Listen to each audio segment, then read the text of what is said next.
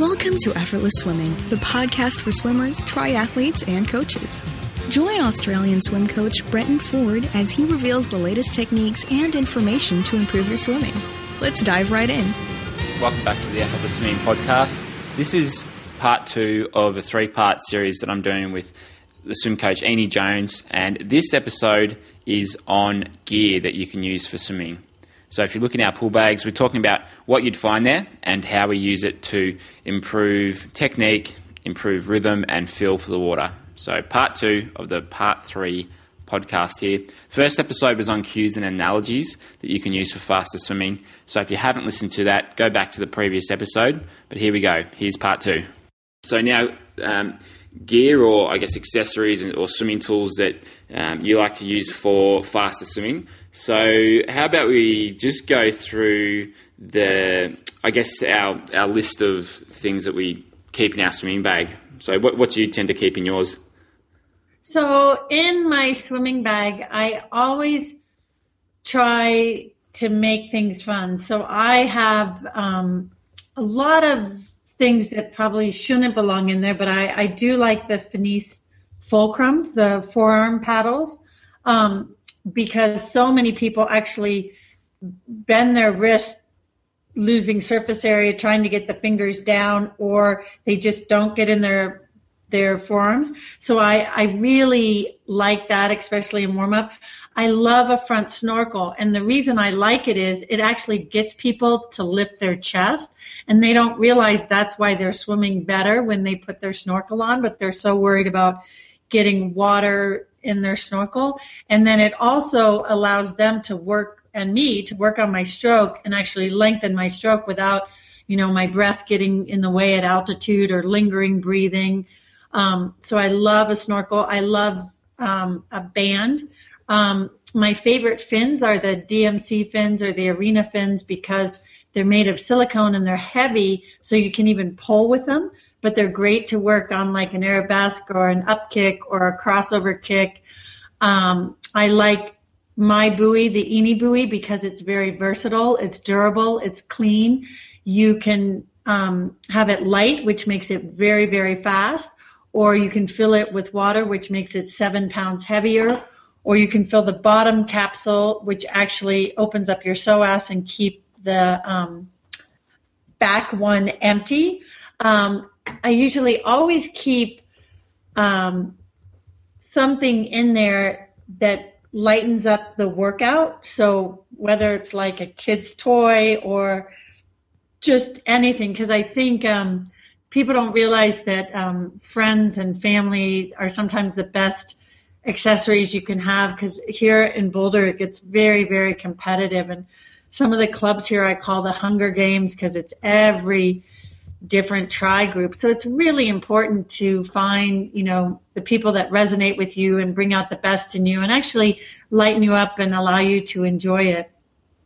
Yeah, that's um that's interesting, isn't it? I mean, it's it's kind of that that thing where you you know, success in sport is really about being in that sport for for a long time instead of having uh, you know, the typical pool swimmer who who might achieve a lot of success by age 16, but they hate it so much because of all the pressure and um, and it's just that competitive that they quit at 16. And, and, to me, you know, I don't. That's not success. Success is keeping in the sport for a lifetime and, and enjoying it and continue, continuing to grow and develop. Um, with the with some of the gear you mentioned, so the fulcrum paddles, I I originally did not didn't like them at all because I I was using them uh, I guess in the probably the way they're sort of designed where you put your hand through and then you've got to press up with your fingers to keep the pressure on but the way you like to use them is you sort of put your hand through it and then you grab the end with your with your hand so you're not sort of pressing pressing up with your hand and I think that Yeah, I like people totally out of their hands. Yeah, and that's uh, and that's that's a really good way to use them. That's something that we did when we were in swim labs uh, in Boulder a few weeks ago, and, and I really like that. So that's kind of changed my perspective with the, the fulcrums, which is uh, yeah, which which I've enjoyed. And then uh, as you mentioned, the the Eney buoy is hands down. I don't think there's a there's a better buoy out there than the the one that you designed. So if someone wants to get it's and it's I mean everyone uh, every time I give a swimmer, um, yeah, give that to a swimmer to use, they just they love it. It feels like it feels like rocket boosters. It sits you that high, and it kind of looks like rocket boosters as well. So it's um, uh, that's that's my name for it when I go to the pool is is uh, put on the rocket boosters. And um, if someone wants to get themselves one of the Eney buoys or, or have a look uh, at them a bit more, where can they find out about them, or where can they find them online? Um, we have a website, and it's www.eney e n e y buoy b u o y dot com, and we do ship um, to Australia, and they they last a long time, and they're actually you know they're very durable and they're good for preseason, mid-season tapering, um, because you can really change the application of them. So they're even good um, when you take them down to your ankles uh, for different reasons. If you want to fill them or if you want them really high, you know, just to even change the body position there.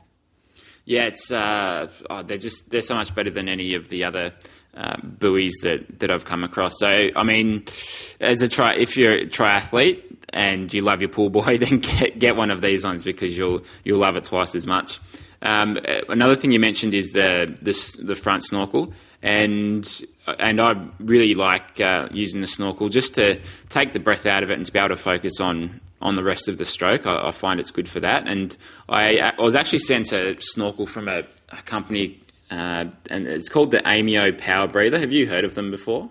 These, no, how do you how do you spell it? Um, it's Ameo, so A M E O, and then Power Breather. So it's I think it's a relatively new snorkel designed by um, a company in Germany, and it instead of going uh, in front, it actually comes up along the side, so both sides of your face. It kind of in, encircles your, your face once once you've got the the mouthpiece okay. in, and it and it kind of pops out of the water like um, kind of like alien antennas on each side. But the the difference with this one is that there's no uh, how do you explain it? So it's got kind of got two valves, so you're always breathing in fresh air. So unlike the front snorkel, where how it's just the tube coming up out of the water, you're, you're breathing in can breathe in old air. This is uh, it's got the two valve system, so it's it's always new air. But the one of the the most interesting things about it is it's it makes it that little bit harder to breathe. So kind of like those power breather um, handheld things that you can use to help um, develop your your uh, diaphragm strength. This is sort of similar, where it makes it that little bit harder to breathe. And then there's some little um, caps you can add onto the end of the the snorkel uh, piece where it actually makes it harder again to breathe. So you can kind of adjust the, the difficulty of it.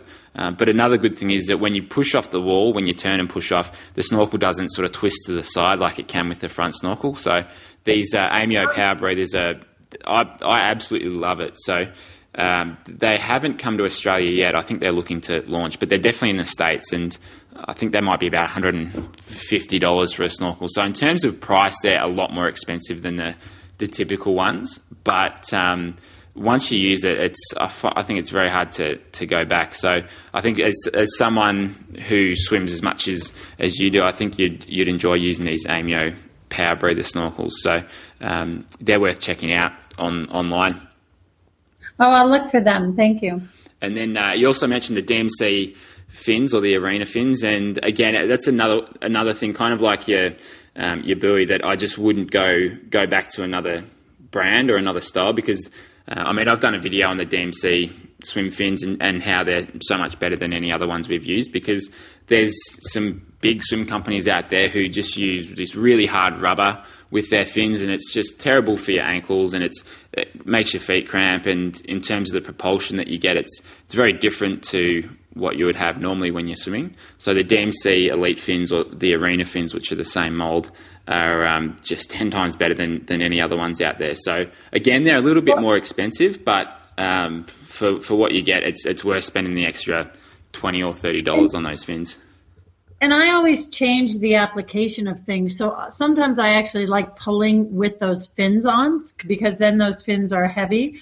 Or I will actually teach people a crossover kick or a two beat kick or a two beat crossover or a four beat kick or a four beat crossover or a six beat kick So I found with the weight of those fins, it really heightens awareness and it doesn't, they don't end up blistering. They don't end up struggling with that kind of bad rubber because I think they're made of silicone. So they, they actually really work well, not only in just, you know, different kind of kick sets like rotisserie kick drills or, but even teaching different kind of kicks.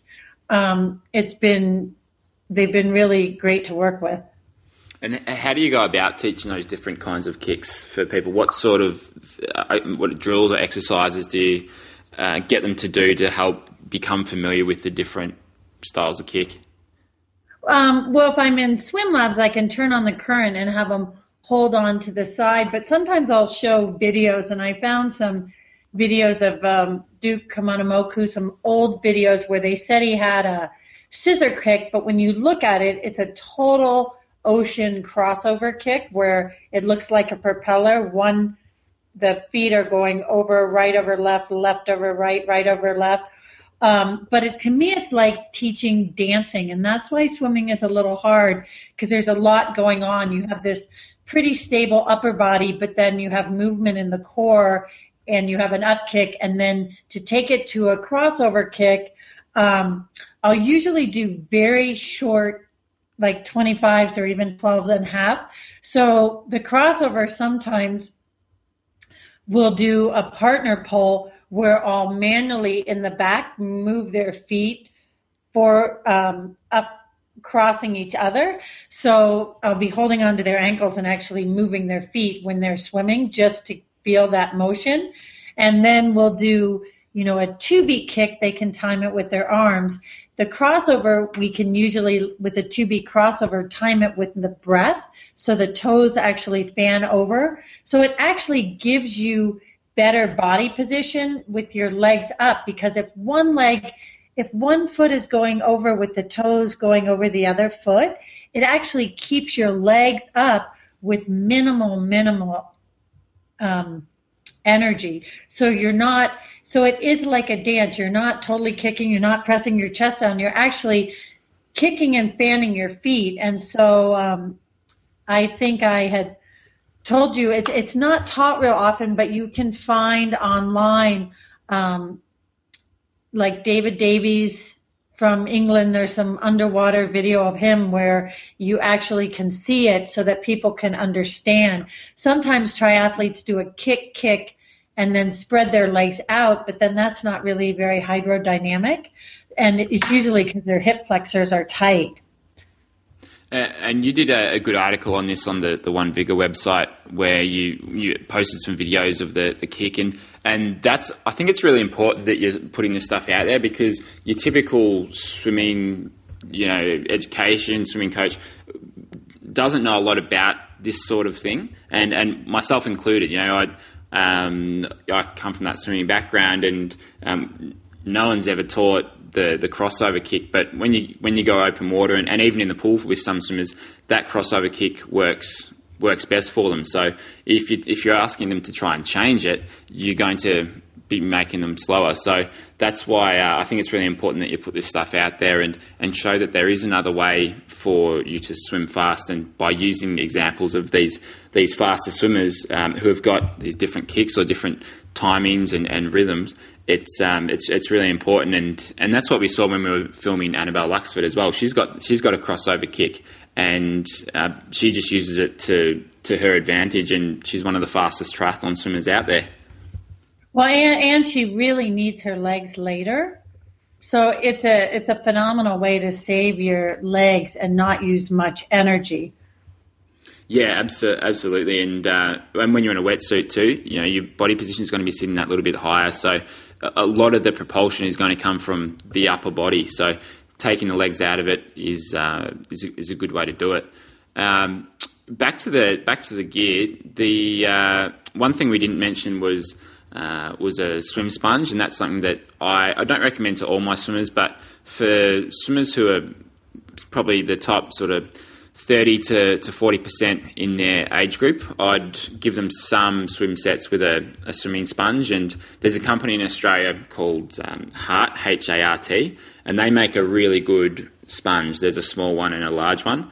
uh, and you can just it's got Velcro and you can just attach it around your waist and it will drag behind you. And the the large sponge is actually pretty big, and that's a lot of uh, a lot of drag that's created. So for most swimmers, the smaller sponge is going to be the, the one to go with. But I find that's great just for developing strength and power. And I'll, I'll normally give my swimmers pull buoy paddles and then the sponge behind them. And you only need to go something like 10 50s with 15 20 seconds rest in between. But it just adds that extra uh, that extra bit of strength to your your workout when you're doing that. So the, the swim sponge is is excellent.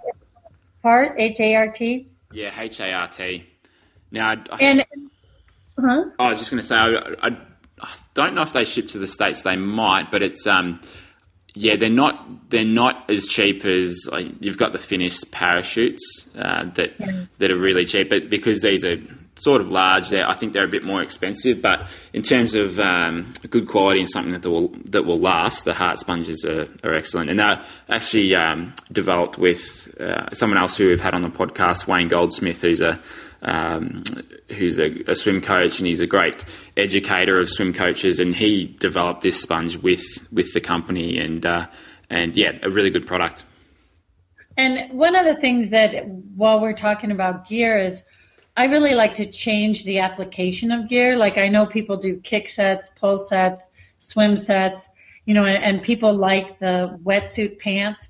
But I actually like doing things like pants on, pants off, buoy on, buoy off, paddles on, paddles off within a set because your body try it struggles to find that great feeling and that great position and rather than become totally used to it it really makes it adapt. Um, I've just, so for me personally, I like that because I love to pull, but I know that I feel so good when I pull that when I take it off, I really want to have that same cadence, that same tempo. I want to be really high in the water. So I like going back and forth a lot.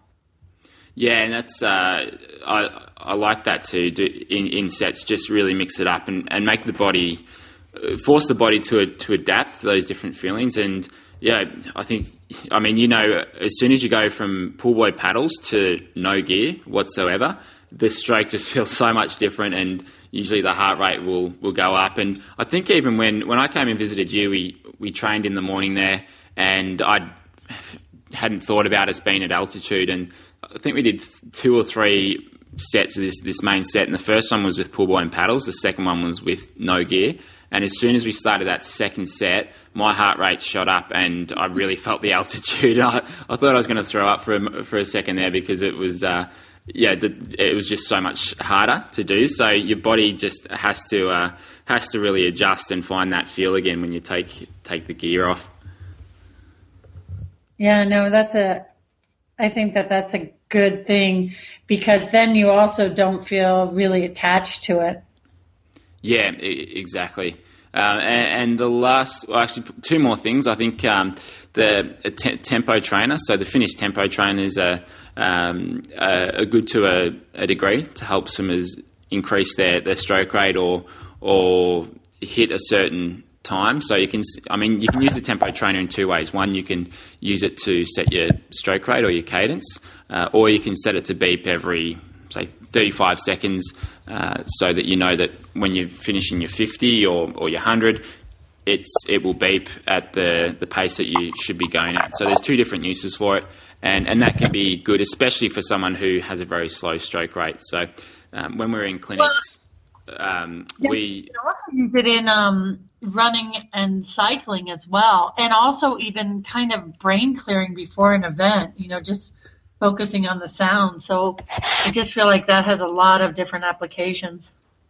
Yeah, and it's um, uh, especially for that you know running cadence. It's it, it's loud enough that you can sort of hear it, or at least just listen to it at the start, and then settle into that sort of rhythm later on. And and in the next podcast, the racing and, and rhythm one, that's um, that's you know something that that we can talk about as well is is using the, the tempo trainer to to set that that rhythm in your head, kind of like finding a song that has this, the same sort of cadence and tempo that you want when you're you're swimming, and just using that to um, to set the pace, and then you can go out and hold it for the, the rest of your, your race. And uh, I don't know about you, but I, I find our sort of rule of thumb is if your stroke rate's under 60 when you're racing, no matter what level you're at, it's it's too slow. So we our sort of rule of thumb is it's, it should always be over 60 strokes a minute when you're racing, no matter what level you're at. Oh, nice. Do you do you um, do you do much stroke? Do you take much stroke rate when you're you're coaching? Do you look at that, or you just you're more looking at technique when you're working in swim labs? Well, I'll look at technique, but I also work. Um, you know, I'll watch a lot of videos on the computer. You know, rather than go to trials, sometimes I'd rather watch it and, and watch people's stroke rate change through a 1500. Um, I do have tempo trainers, you know, that people use um, during an event, but usually I just like that first setting and only to have it be one arm. So, you know, I've never counted that high up to 60, but no, I, I do think that it's here it ends up being the missing piece because so many coaches focus on distance per stroke. And yes, you want to get as much power and length as you can, but without without tempo, it's nothing. Mm, absolutely. And uh, and the last thing is is just goggles. So uh, I don't know about you, but every major race that I do, I'll usually use a new pair of goggles or one that's only been used two or three times at most because I just don't want them fogging up. And we can send a person to the moon, but we can't develop goggles that don't fog up. So I, am always new, I'm always about getting new goggles or having goggles that use once or twice at most for every major race that I'm I'm doing. What What about you? How do you go with your goggles? Um, I end up loaning out a lot of goggles, and I end up sometimes at races without any goggles. And so, luckily, there's some enough. You know, people have um, vendors there, but there's some new companies coming out that I think um, are great. Um, Roka, that's making wetsuits there in Boulder and Dallas, but they're actually making a lot of different size goggles because so much of it is is the fit of goggles. So, um, you know, I know some people like the Swedish goggles. I used to love Comfy, but you know, just to have goggles seal to me is really important in open water because the salt is actually very, you know, can be very annoying. So, um, yeah, I don't think people realize how pivotal goggles are.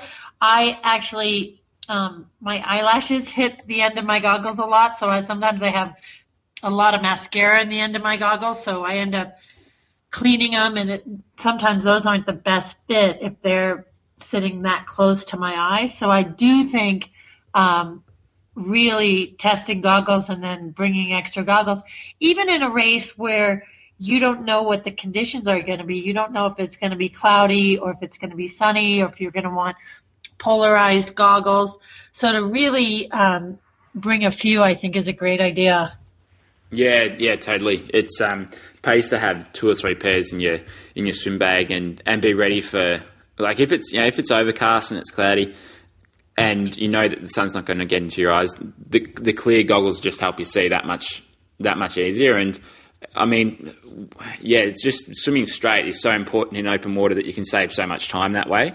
That being able to see properly, to be able to sight the um, the buoys or to be able to see that the pack in front, it's um, it's it's just worth um, having a few different options there with your goggles because uh, you know if you can't see, if you if you're needing to sort of stop, look up, take your time, and then go again, it's you can really cost yourself a lot of time and all that training and effort that goes into it um, on race day. It, it means nothing if you can't see where you're going.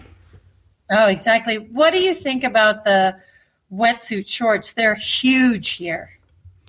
Yeah, and they're um, I've, I see a lot of um, triathletes who wear them in training, and I um, I don't. I think it's I don't I don't mind swimmers wearing them. I think it it can help them uh, to a certain extent engage their their core and their glutes a bit. It kind of helps them just um, keep just keep that switched on a bit, and it does sit them up that little bit higher. So especially if they're just doing wetsuit races, it um, it can sit them that little bit higher. Um, but I, I still think it's important to be able to swim well without them. So um, going from wearing them to, to not wearing them another session um, is a I think the way to do it. You don't want to become reliant on them every swim session. What about you? What are your thoughts? Uh, I, I, agree totally. Yeah, it's because um, like anything, it can become a, a bit of a, a, a, crutch. So you don't want to um, become reliant on, on any one thing to make you uh, make you feel good when you're swimming. So um, that's well, good, like I want people to have awareness of that part of their body, but if they wear it enough, that part of their body almost shuts down and they don't get what I call the salsa hips because, you know, their hips are so high and easy. So I think sometimes wearing it and sometimes not is the way to go. Mm, yeah, definitely. And uh, that's a good place to leave it. So that's uh, the podcast on the swimming gear for faster swimming. And now, next week is the uh, Racing and Rhythm podcast. So we'll see you very soon. Thanks for joining us on the Effortless Swimming Podcast. To get transcriptions, bonus videos, and to be the first to hear about new episodes, go to swimmingpodcast.com.